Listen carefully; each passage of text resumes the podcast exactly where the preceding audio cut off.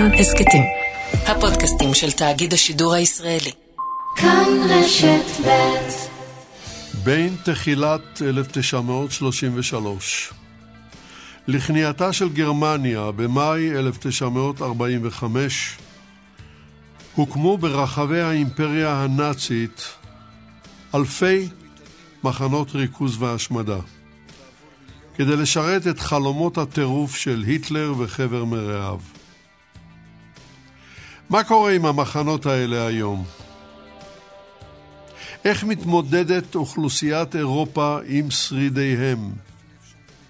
איך מטפלות בשרידים ממשלות אירופה ובראשן גרמניה?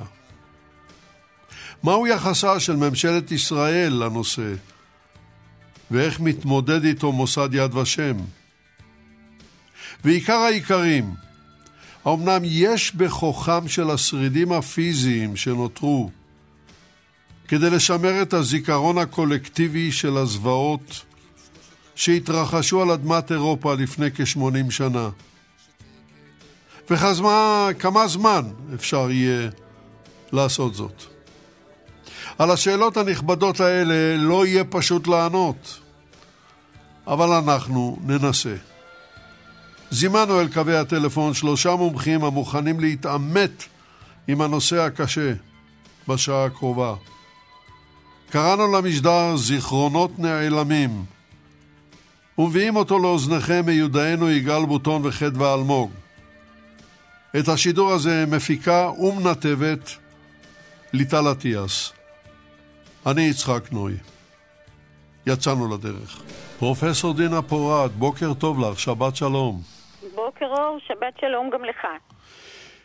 פרופסור דינה פורטי מהחוג להיסטוריה של עם ישראל באוניברסיטת תל אביב וההיסטוריונית הראשית של יד ושם, בואו נמנה שניים מספריה.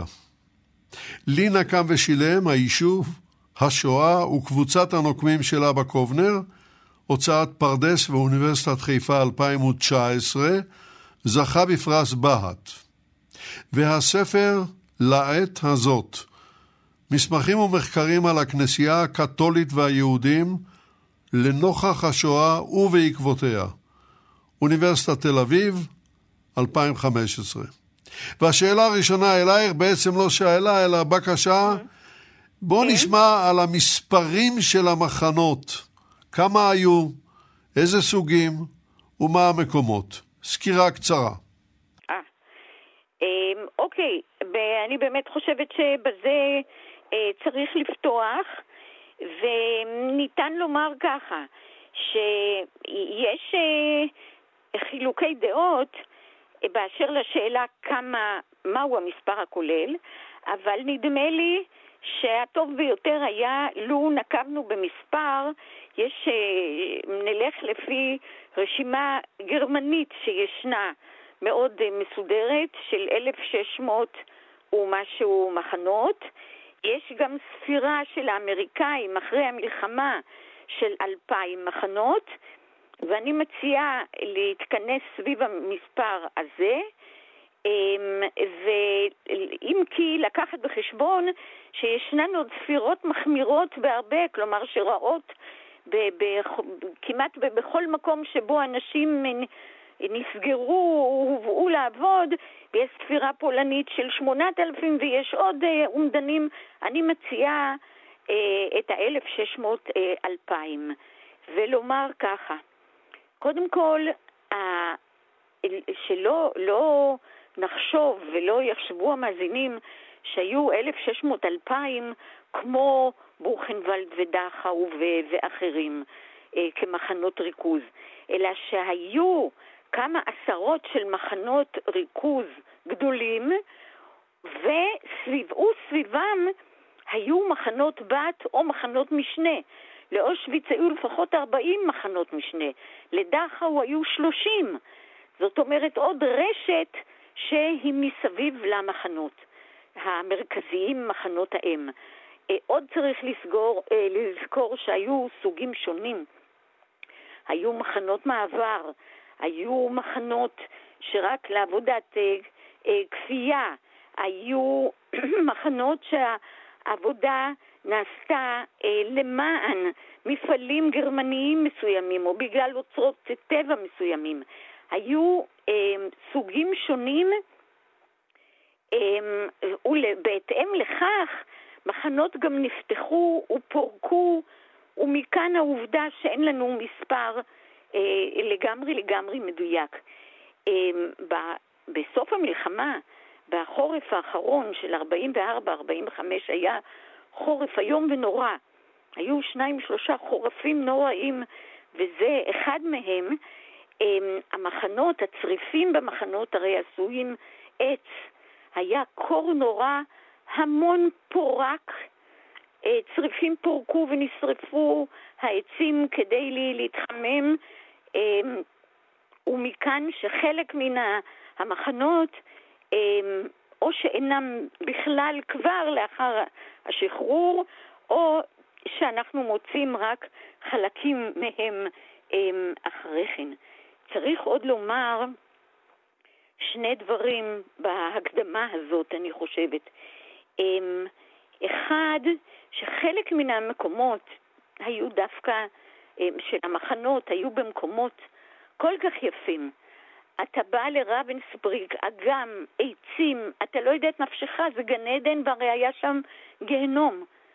אמ, אה, מחנות היו או במקומות יפים מאוד, או צומתי רכבות, שזה היה חשוב מאוד להבאת אה, האנשים.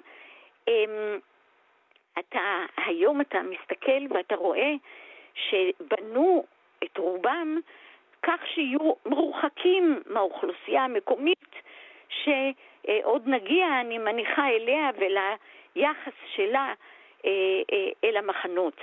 צריך אבל לזכור אה, שאוכלוסיית אירופה גדלה בהרבה מאז, ומה שהרחיקו אז מן האוכלוסייה, עכשיו, או במשך השנים, האוכלוסייה גדלה. אנחנו נגיע צבא. לזה, פרופסור פורט, אנחנו נגיע לזה. מאה אחוז, אז אני אסיים אז רק בואי... בשאלה כן. של מספרי היהודים במחנות. תראה, אומרים אצלנו מחנה ריכוז, אה, מחנה ריכוז, אתה מיד מגרד פצע לאומי, אבל צריך לזכור שהיהודים לא היו רוב במחנות הריכוז.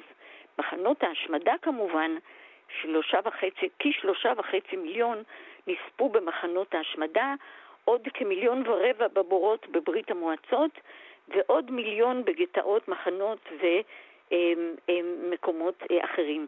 אבל במחנות לפעמים היו עשרה אחוז יהודים, לפעמים היו שליש, לפעמים היו ארבעים אחוז, אבל בדרך כלל לא רוב, יותר לקראת סוף המלחמה, פחות קודם. יש גם הרבה מאוד אגודות של ניצולים ויוצאי מחנות לא יהודים, שגם הם זוכרים ומנסים לעבוד, אה, לעשות אה, עבודת הנצחה אה, וזיכרון. כן. אבל אצלנו זה כאמור פצע וצורך לזכור ולבחון מה קורה למחנות האלה היום. טוב, אז המתיני איתנו על הקו, פרופסור פורט, אנחנו נחזור כן. אלייך. אני רוצה עכשיו לפנות אל יורם חיימי. בוקר טוב לך, שבת שלום. בוקר טוב ושבת שלום לכולם. הרשה לי להציג אותך למאזינים, יורם חיימי הוא ארכיאולוג. הוא עובד רשות העתיקות. תפקידו הוא ראש ענף מחסנים, ובתוקף תפקידו זה הוא אחראי על מחסני אוצרות המדינה. הוא פרסם סקרים ומאמרים על חפירות ארכיאולוגיות בדרום. אבל עכשיו אנחנו עוסקים בדרום, הכוונה היא דרום המדינה.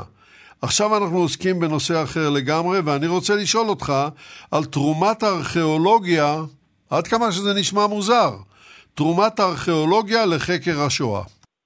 כן, אז uh, אני והשותף שלי, וויצ'ך מזורק, אני כל פעם אגיד אנחנו, הכוונה היא שאנחנו כצוות. Uh, אנחנו התחלנו מחקר uh, ארכיאולוגי במחנה סוביבור, uh, שהוא אחד משלושת מחנות מבצע ריינארד, שאלה היו מחנות שדה ונהרסו uh, לאחר המלחמה, ובחלקם אף נטו יער.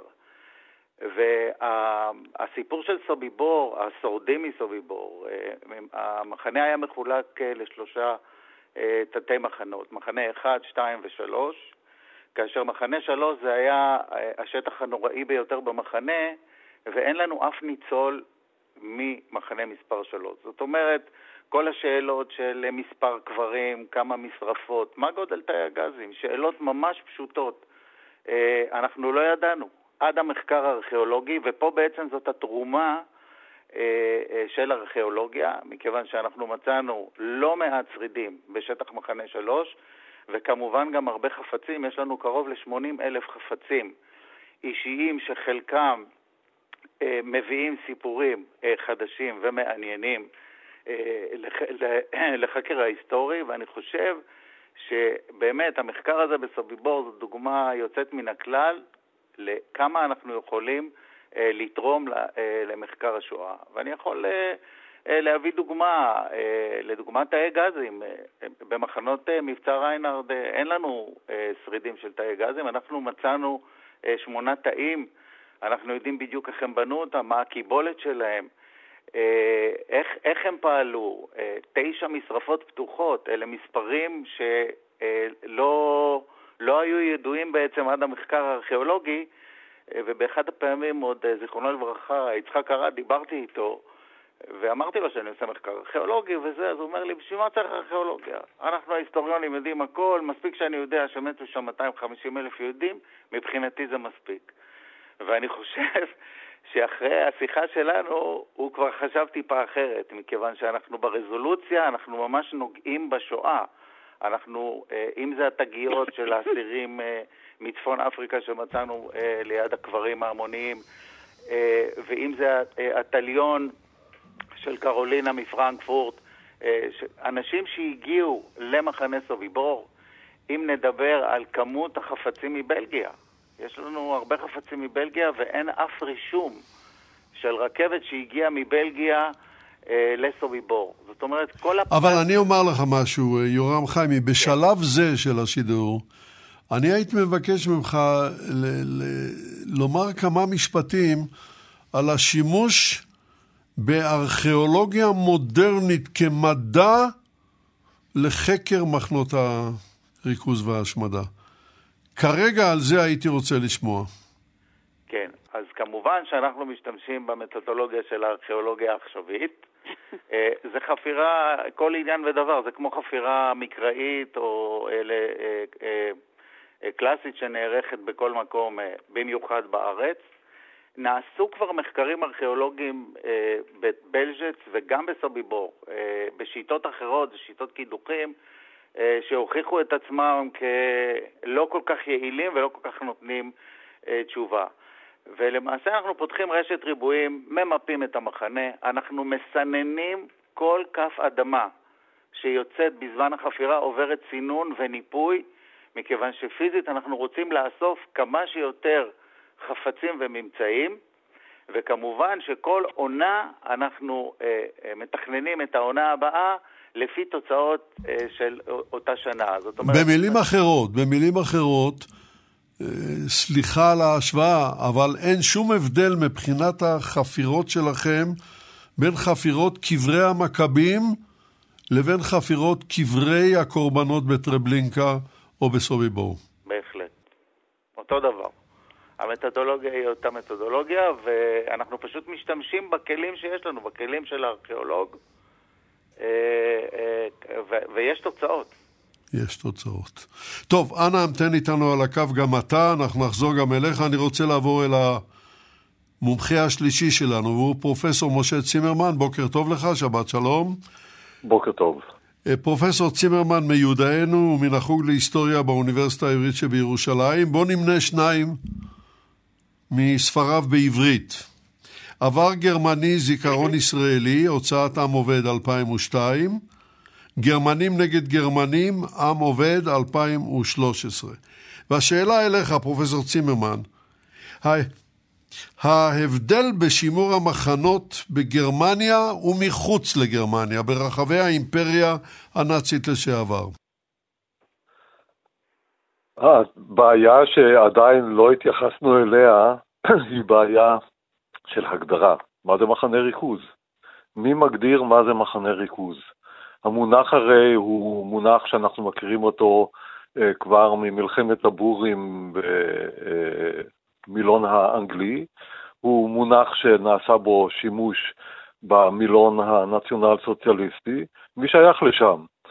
האם מחנה ריכוז זה רק מקום שמוגדר כמחנה ריכוז, קונצנטרציונס לאגר, ששייך לענף הכלכלי של האס-אס, שבראשו עומד אה, בתקופת המלחמה אחד בשם ריכרד גלוקס, או שמחנה ריכוז זה כל סוג של מחנה שבו מרכזים אנשים מתוך אפלייתם מן החברה ומתוך כוונה להעניש אותם או אפילו להשמיד אותם.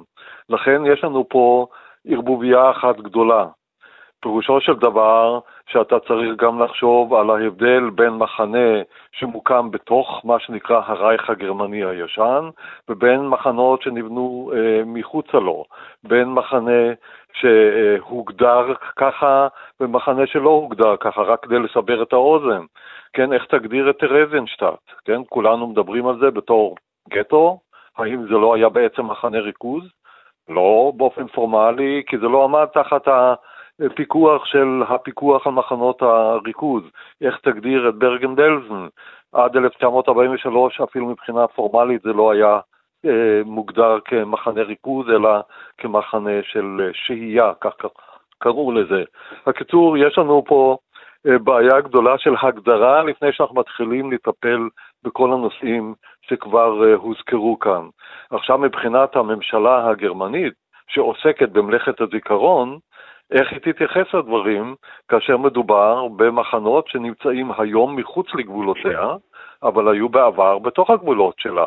אושוויץ הייתה חלק מהרייך הגרמני, לא שטח שהוא מוגדר אצלם שטח כבוש, אלא חלק מהרייך הגרמני, לכן הם צריכים בעצם לדאוג לשימור הזיכרון של אושוויץ, כמו שזוכרים את הזיכרון של דכאו, או של בוכנוולד, או של זקסנהאוזן, שנמצאים בתוך אה, גרמניה.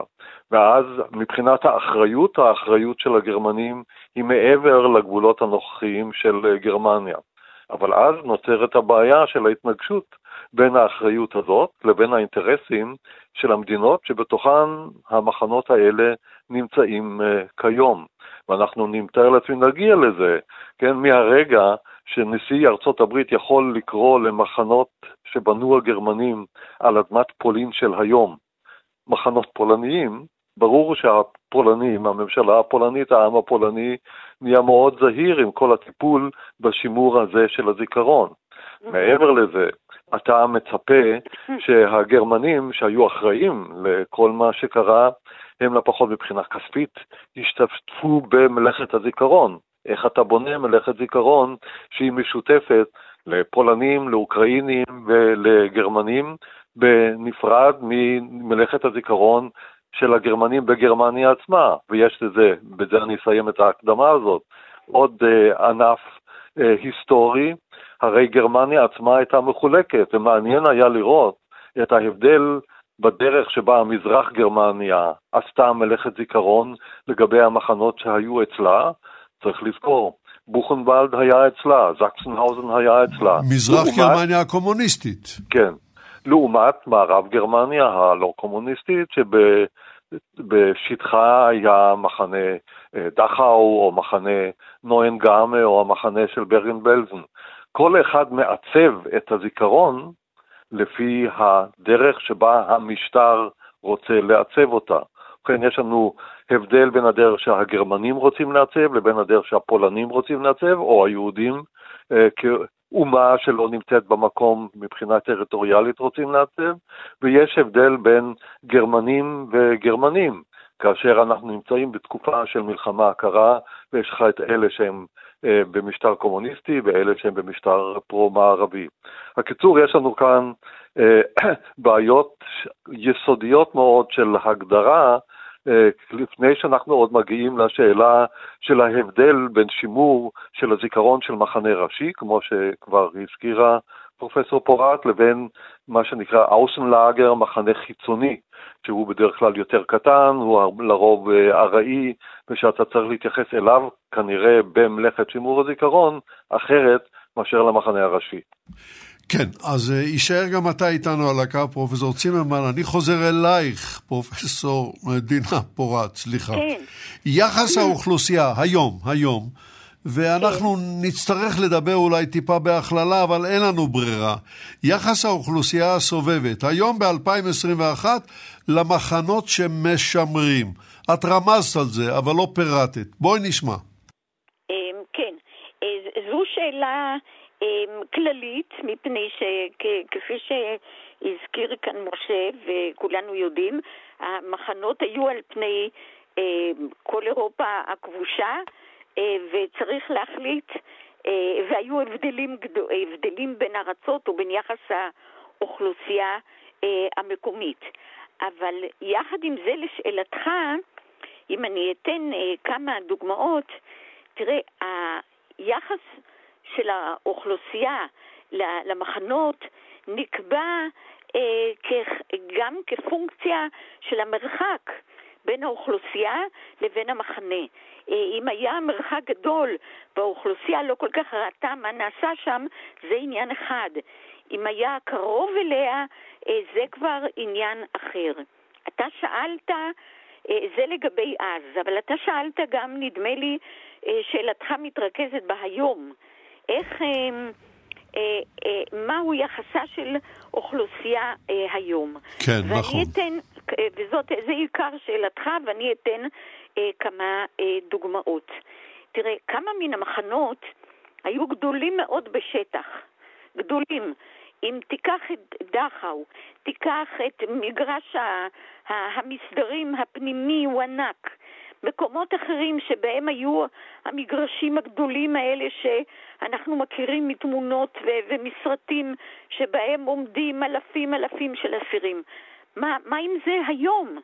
היום אוכלוסייה מסביב מסתכלת על זה ואומרת, גוואלד, זה הרי נדל"ן שבעצם חלקו עומד ריק, שמא צריך לצמצם בגודלם של המחנות. למשל בדחו היה ויכוח נוקב, היה נציג של הימין הקיצוני שהצליח להיבחר שם לעירייה, ומה הוא אמר? צריך להשתמש בשטח הזה כנדל"ן.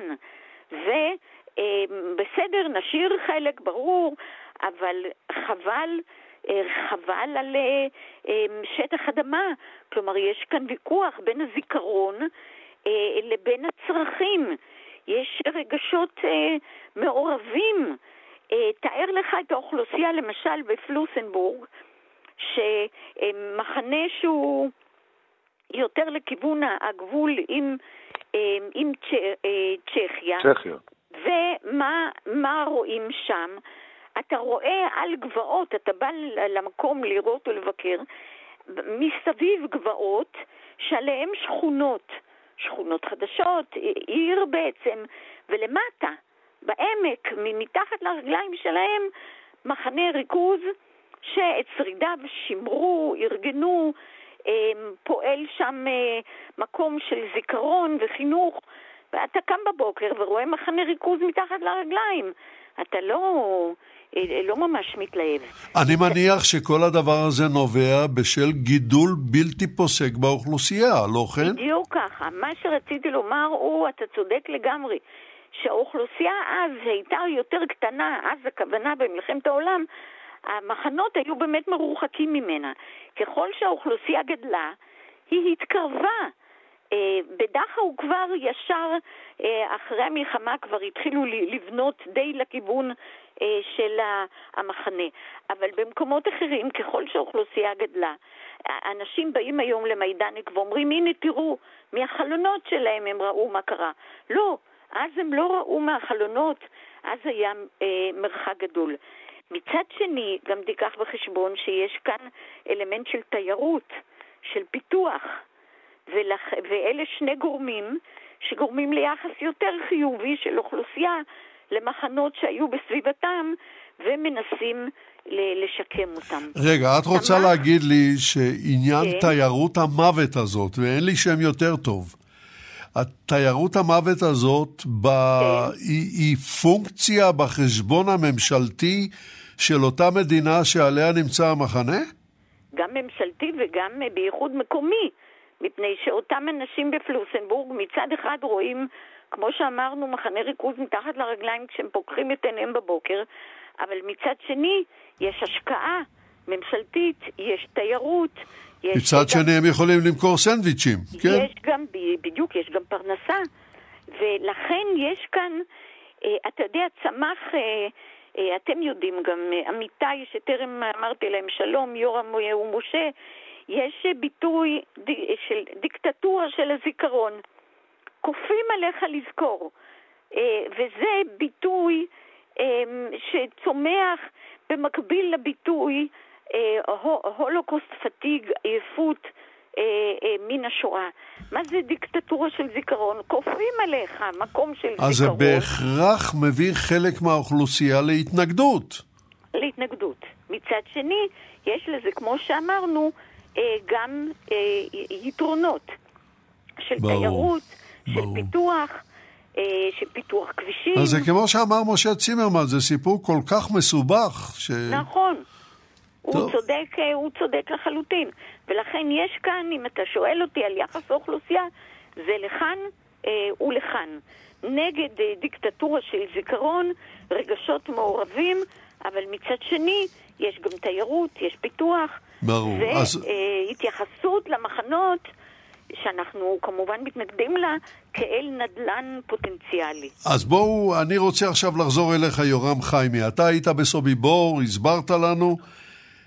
אה, סוביבור נמצאת היום בתחום אה, ממשלתה של פולניה. הסיפור עם הפולנים הוא לא פשוט.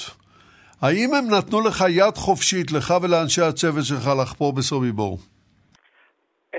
אה, בהתחלה, עוד עם הממשלה הקודמת, היחסים היו טובים, וב-2010 אף הוקמה ועדה להקמת מרכז המבקרים החדש בסוביבור, וזה מתחבר לדברים שפרופסור אה, פורט אמרה, אה, ובעצם החפירה הפכה להיות מחפירה מחקרית לחפירה מחקרית, אבל חפירת הצלה. זאת אומרת, הם בנו איזושהי תוכנית, הקמה של מונומנט מטורף שלא הצלחנו להבין למה צריך לבנות אה, בניינים בממדים כאלה על השרידים של המחנה, אה, ו... אבל קיבלנו מימון. וזה היה מאוד חשוב, ברגע שקיבלנו מימון יכולנו לבצע את החפירה ולמצוא את כל הדברים שמצאנו. אבל תמיד היינו בקונפליקט עם, ה, עם הוועדת היגוי, שמבחינתה, אחרי חפירת הצלה, אם לדוגמה מצאנו את הרציף המקורי ואת מסילת רכבת אה, המכרות, אז אפשר להרוס את זה ולהניח שם קו ביוב וקו מים.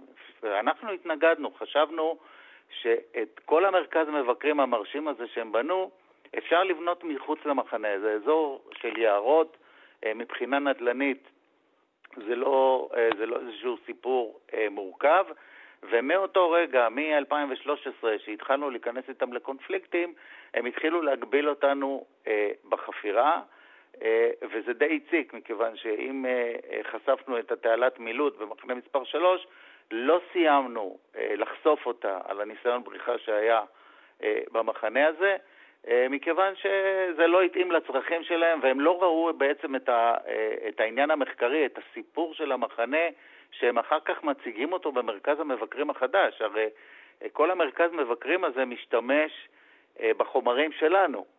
דרך אגב, המרכז מבקרים הזה נפתח ואנחנו לא קיבלנו אפילו קרדיט על העבודה שעשינו שם, והם משתמשים בחומרים שלנו, ופשוט התעלמות מוחלטת אה, מהעבודה שנמשכה כבר 13 שנים, אנחנו אה, עושים את המחקר הזה בסביבור, ולכן אה, ההרגשה היא לא טובה. עכשיו ככה, יורם חיימי, אני רוצה להבין משהו, הרי לממשלת פולניה או לפולנים עצמם אין מה להסתיר, הם לא אחראים. סוביבור באמת היה מעשה גרמני לגמרי. בשיתוף פעולה שעם חלק מהאוכלוסייה זה כבר עניין אחר. מה יש להם להסתיר? למה הם פועלים כפי שהם פועלים לדעתך? אני לא אומר שהם מסתירים, ההפך. אני אומר שהם רוצים להציג את הממצאים שאנחנו מצאנו, אבל בתוך מבנה של 1,500 מטרים אה, רבועים, בתוך יער, זה לא מתאים. כל ה, אה, כל ה... לדוגמה, אה, מצאנו את הדרך לשמיים, הגרמנים כינו את זה הימלפורסטרסה. הם רוצים עכשיו לבנות חומה במרכז הדרך הזאת, חומה בגובה של 4 מטר ואורך של 250 מטר, ושאלנו אותם, למה? כאילו, למה להרוס? הרי נשארו, אלה השרידים המעטים שנשארו ממחנה סוביבור, ולדעתנו היה צריך להשאיר את השרידים האלה כמו שהם, ולעשות את כל מה שהם רוצים לעשות, לא על שטח המחנה, אפשר צמוד, כמו שעשו בווסטרבורג, בהולנד, שכל המרכז מבקרים והמוזיאון נמצא בסמיכות למחנה. ופה משום מה אה, החליטו שהולכים בגדול, זה מגרשי חנייה וזה שבילים, ואת כל אזור הקבורה הם כיסו בכמות אדירה של אבנים. הם הולכים לעטוף את כל האזור של הקבורה עם חומה של 4 מטר. אנחנו לא מצליחים להבין את המונומנטליות הגדולה הזאת, זה לא שמנסים להסתיר. אה, וכפי שכבר נאמר, אה, המקום הזה הופך להיות עסק. יגיעו לשם מטיילים, מבקרים, אה, נכון שלא עולה כסף להיכנס למוזיאון, אבל כל מה שקורה מסביב, אם זה מכירת ספרים, ואם זה אה, קפיטריה, ואם זה כל מיני דברים, ואנשים מקומיים זה דומה מאוד, אני, אני חייב לומר לך, זה דומה מאוד למה שקורה באושוויץ, הייתי שם, ומה שיש מסביב זה קייטנה עם מכירות וקיוסקים, ומוכרים לך ושמחים ורוקדים. אפשר לחשוב ששם היה מחנה של חסידי אומות העולם, שנוהל על ידי חסידי אומות העולם. אז אותו דבר קורה כאן, בסוביבור. אה, אנא יישאר איתנו על הקו, כי אני רוצה, אני רוצה קודם כל לחזור אליך, פרופסור משה צימרמן. יש לי אליך שאלה, אבל קודם כל נשמע אם אתה רוצה להגיב על הדברים של חיימי. אני קודם רוצה להגיב על הטון המקטר, על ההתנהלות מסביב למחנות הריכוז. זה אוי לי מיצרי ואוי לי מיוצרי. או שאתה בא ואומר, אני רוצה לשמר את הזיכרון, אז אתה בונה שם משהו, או שאתה אומר, אני לא רוצה שהזיכרון הזה יהיה גם בסיס לאיזה רווחים כלכליים, ולכן אני לא אעשה את זה.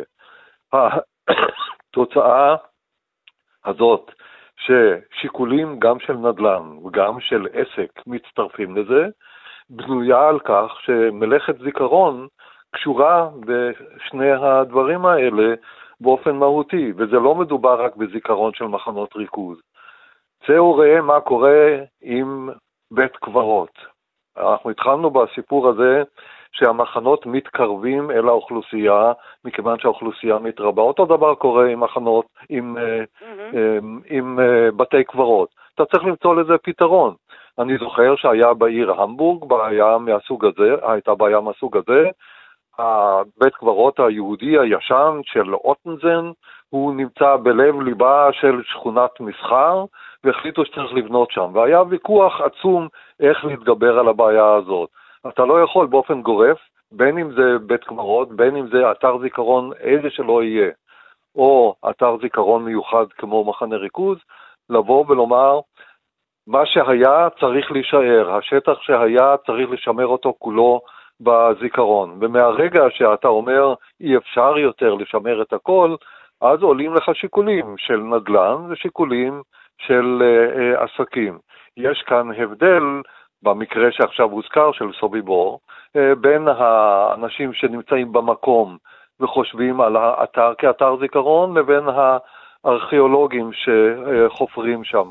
אז בוא נעבור, בוא נעבור. הבעיה היא לא בעיה ספציפית, חשוב לי בואו לסיים את המשפט הזה.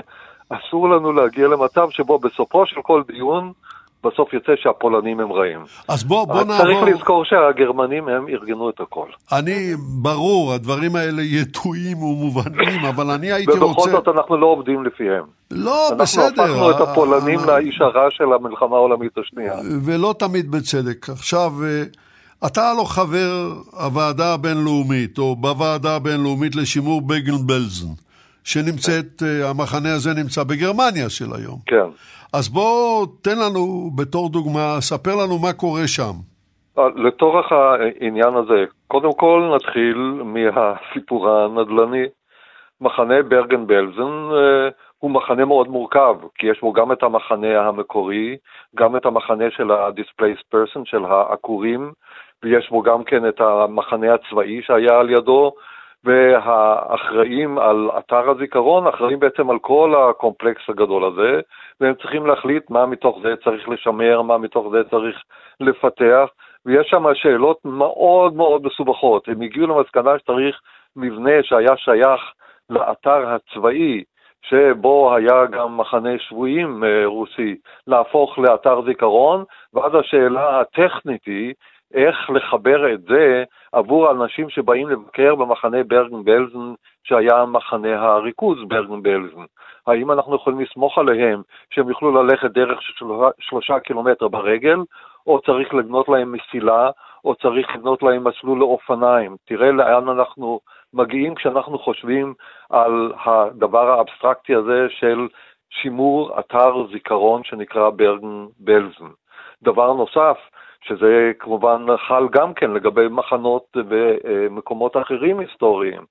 כשאתה בונה מוזיאון ואתה חושב על השימור ב-1947, אתה חושב אחרת לגמרי מאשר ב-1980 או בשנת 2010. דהיינו, כל האתרים האלה צריכים אחר כך לעבור שינוי בהתאם לתרבות הזיכרון שקיימת באותה תקופה.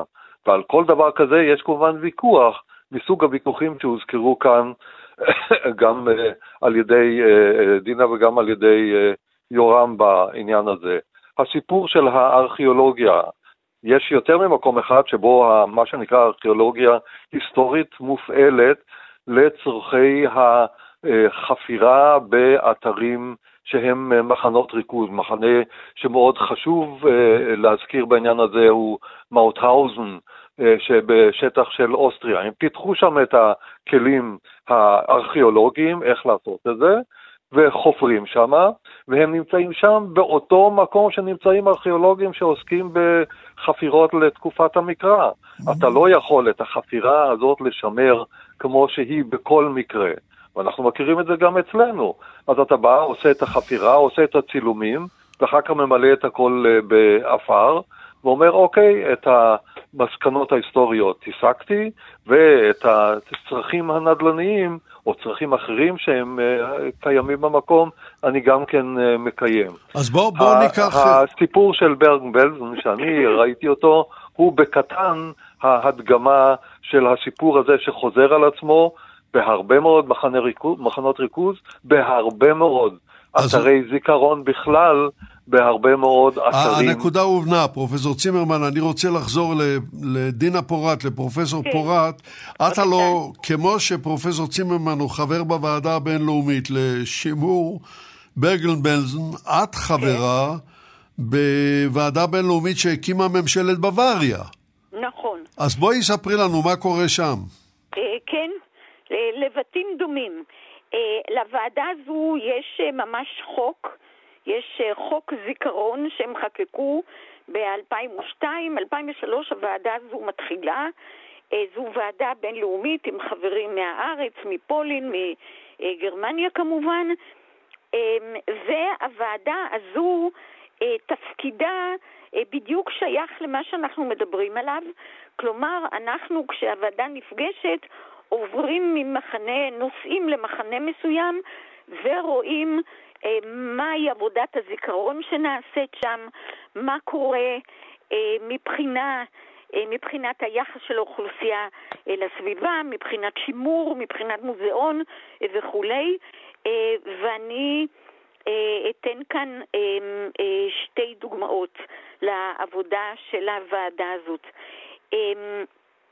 הוועדה, קודם כל יש גם דרכה לא עובר תקציב, דרכה עובר ייעוץ, אה, ייעוץ אקדמי לפעמים, אבל מהממשלה, ממשלת בוואריה שמינתה את הוועדה, אה, היא זאת שנותנת אה, תקציב למקומות השונים.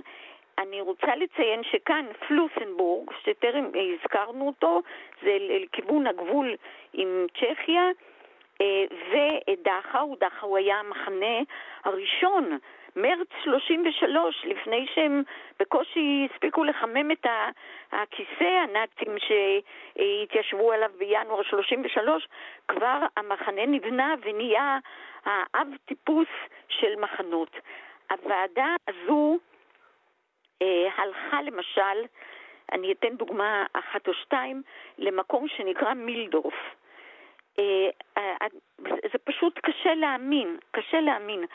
הביאו לקראת סוף המלחמה, 44, כשגרמניה מתחילה אה, לראות את התבוסה מתקרבת, יש התגייסות עצומה שלה בכל יכולותיה שנשארו לה כדי לבנות ולהמציא נשק יום הדין שבעזרתו היא תביס את בעלות הברית, ולצורך זה מוקמים מחנות רבים, מחנות רבים שחלקם מתחת לאדמה, חלקם מעל, במילדורף, תארו לכם, בידיים. האסירים, אלפי אסירים אספו חצץ, בנו ממנו הר, על ההר יצקו בטון, אחר, בטון ענק, הוציאו את החצץ, ונשאר לך גשר, אה, הנגר כזה, שמתחתיו אתה יכול אה, לפעול. היום, היום אה, יש שם יער, אתה מבוסס ביער עד שאתה מגיע לשרידי מחנה. הנוער של העיר מסתובב ביער ומקיים שם מסיבות, אבל יש שם גם שרידי פצצות ושרידי... אז נתגייסו ועשו שם מקום של... התגייסו דור שני, לא יהודי, דור שני של אה, ילידי מילדורף, אה, לפרק את הפצצות האלה, להקים מוזיאון, להקים מקום, שני מח... לשחזר מחנות ביער, וזה מקום שמי מי מגיע אליו. זאת אומרת, אני רוצה לומר שיש גם הרבה מאוד עבודת זיכרון והנצחה במקומות שהם לא מרכזיים, לא ידועים, אבל הם אה, דרמה, דרמה גדולה אה, בפני עצמה. סביב דכאו היו כ-11 מחנות. מי מוצא אותם? מורה. אחרי המלחמה אף אחד לא רוצה להסתכל עליהם, האוכלוסייה המקומית לא רוצה אה, שיזכירו לה מזכרת עוון מה היה אה, אה, מסביבה. וסביב אה, דכאו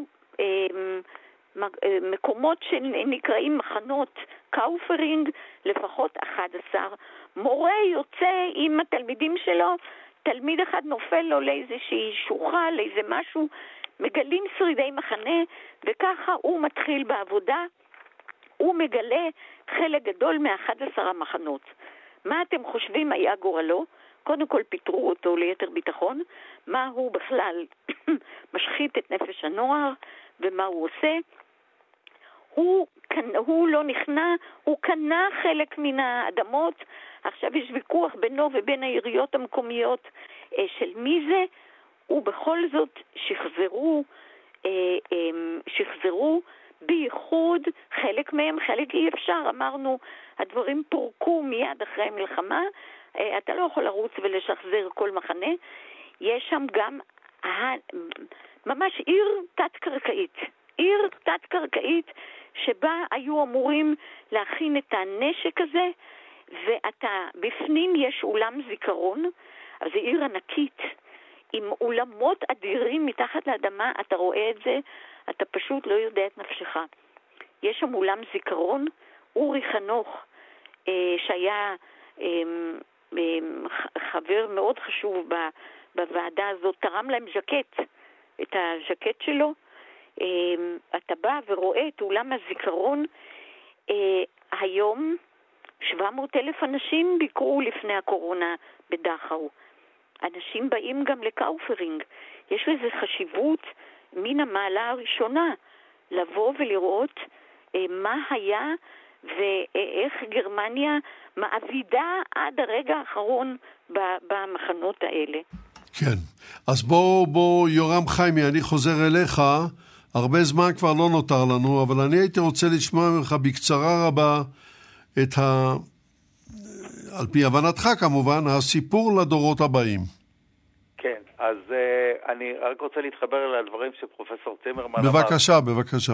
אנחנו בעד מרכז מבקרים, אנחנו בעד שיקימו שם דברים, רק הוויכוחים שלנו, אני לא חושב שזה קיטורים, אני חושב שזה ויכוחים מקצועיים לגבי איך uh, להקים את המרכז מבקרים. אנחנו חושבים שמרכז המבקרים בסביבור, uh, כדאי שיהפוך למרכז למידה למחנות מבצע ריינארט.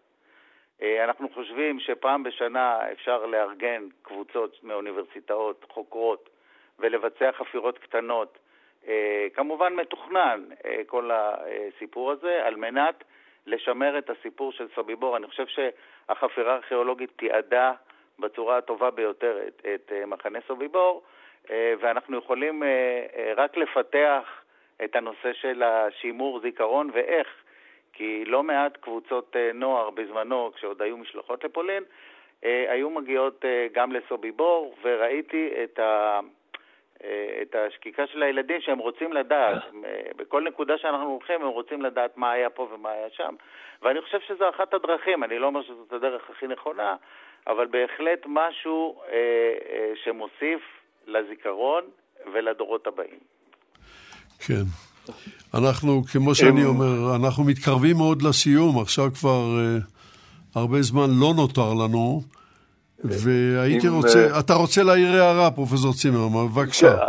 הזיכרון של הרייך השלישי הוא זיכרון הרבה יותר רחב מאשר הזיכרון של מחנות הריכוז, נכון? מחנות הריכוז הם אחד הדברים המאפיינים ביותר את הרייך, אבל ההתמודדות עם השאלה מה לעשות עם אתרי זיכרון, היא התמודדות עם הרבה מאוד אתרים שהם לא מחנות ריכוז. מה אתה צריך לעשות איתם? אה, דינה הביאה את הדוגמה של בוואריה. אתה שואל את עצמך את השאלה, מה לעשות עם הטריבונות של אתר ההתכנסות של המפלגה הנאצית בנירנברג? האם לשמור את זה או אם לא לשמור את זה? האם להשקיע בזה כסף? האם יש איזה ערך מבחינה של זיכרון? הסיפור הזה של הזיכרון הוא סיפור מאוד מאוד מורכב, כן? ואנחנו מגיעים נניח למשחק הכדורגל בברלין, באיצטדיון האולימפי של ברלין. האיצטדיון האולימפי של ברלין זה אתר זיכרון, כי הוא נבנה על ידי הרייך השלישי, הופעל על ידי הרייך השלישי, נערכה בו מערכה צבאית אפילו בסוף המלחמה, ואתה צריך להתמודד עם השאלה הזאת, איך להפוך את האתר הזה לאתר זיכרון שיש לו אפקט, שיש לו אפקט כן, חיובי ברור. שמלמד, כן, ושחס וחלילה, כמו שכבר נרמז מקודם, לא יבואו אנשים מהצד הימני של המפה אה, ניאו-נאצים ושינסו לתרגל בוא... את האתרים האלה ולהפוך אותם לאתרים שישרתו אותם במקום את מה שאנחנו היינו מקבלים. הנקודה הובנה, הנקודה, הנקודה הובנה, פרופסור צימרמן, אנחנו חייבים עכשיו להצטמצם בזמן, אז אנא יישאר על הקו. יורם חיימי, אני חוזר אליך לשלב השאלה הזהה. מה היית מבקש שהמאזינים ילמדו מן השידור הזה, ויש הרבה מה ללמוד. אה, אני חושב שזו דוגמה יוצאת מן הכלל של, ה, של התרומה, כפי שדיברנו מההתחלה, אה, על התרומה של הארכיאולוגיה ולהמשיך. המחקר הזה צריך להמשיך ולשתף פעולה עם היסטוריונים, ואני חושב שזה שילוב מנצח, וזה חופן בתוכו גם זיכרון, גם אה, לימוד לדורות הבאים, אה, וגם, אה, וגם לחשוף את, ה, את, ה, את מה שהיה באמת. תודה רבה ליורם חיימי. פרופסור דינה פורט, מה את היית מבקשת שהמאזינים ילמדו מן השידור הזה? אמ, הייתי מבקשת שיזכרו שעולם המחנות, יקום המחנות, האתרים הסגורים האלה שמאחורי תיל אה, וגדר, אפשר לעשות לאנשים אה, כל מה שאתה רוצה, הוא יקום שחייבים אה, ללמוד אותו, לזכור מה שנעשה שם, כדי, כמובן, כדי להפיק ממנו כל לקח אפשרי. אבל גם לזכור, כדבריו של משה, שהיקום הזה, כמה שהיה סגור, מבודד, אכזר בפני עצמו, הוא גם חלק ממערכת כללית שאנחנו חייבים, חייבים להסתכל עליה ולראות איך אנחנו הולכים איתה אה, בשנים הבאות ועם הדורות הבאים. תודה רבה גם לך, פרופסור דינה פורת. המילה האחרונה שלך, פרופסור משה צימרמן. אני חושב שברור שאנחנו צריכים לראות בזה את הדוגמה כיצד אנחנו מנסים ללמוד מן ההיסטוריה כדי לא לחזור על שגיאות דומות בעולמנו אנו, בכל אתר ואתר. יש לי עדיין הרגשה לא נוחה, וזה המשפט האחרון. אנחנו מטפחים את הזיכרון, ואנחנו עושים את זה במידה רבה בגלל שאנחנו לא הצלחנו לטפל בפושעים עצמם. רוב הפושעים יצאו בלי פגע מהדבר הזה, לפחות שנזכור מה היה הדבר שבעטיו היינו אמורים להעמיד אותם לדין ולהוציא אותם להורג. תודה רבה גם לפרופסור צימרמן, עד כאן לבוקר זה. תודה לכם על בקיאותכם. זיכרונות נעלמים הביאו לשידור יגאל בוטון וחדווה אלמוג, הפיקה ונתבע ליטל אטיאס, אני יצחק נוי.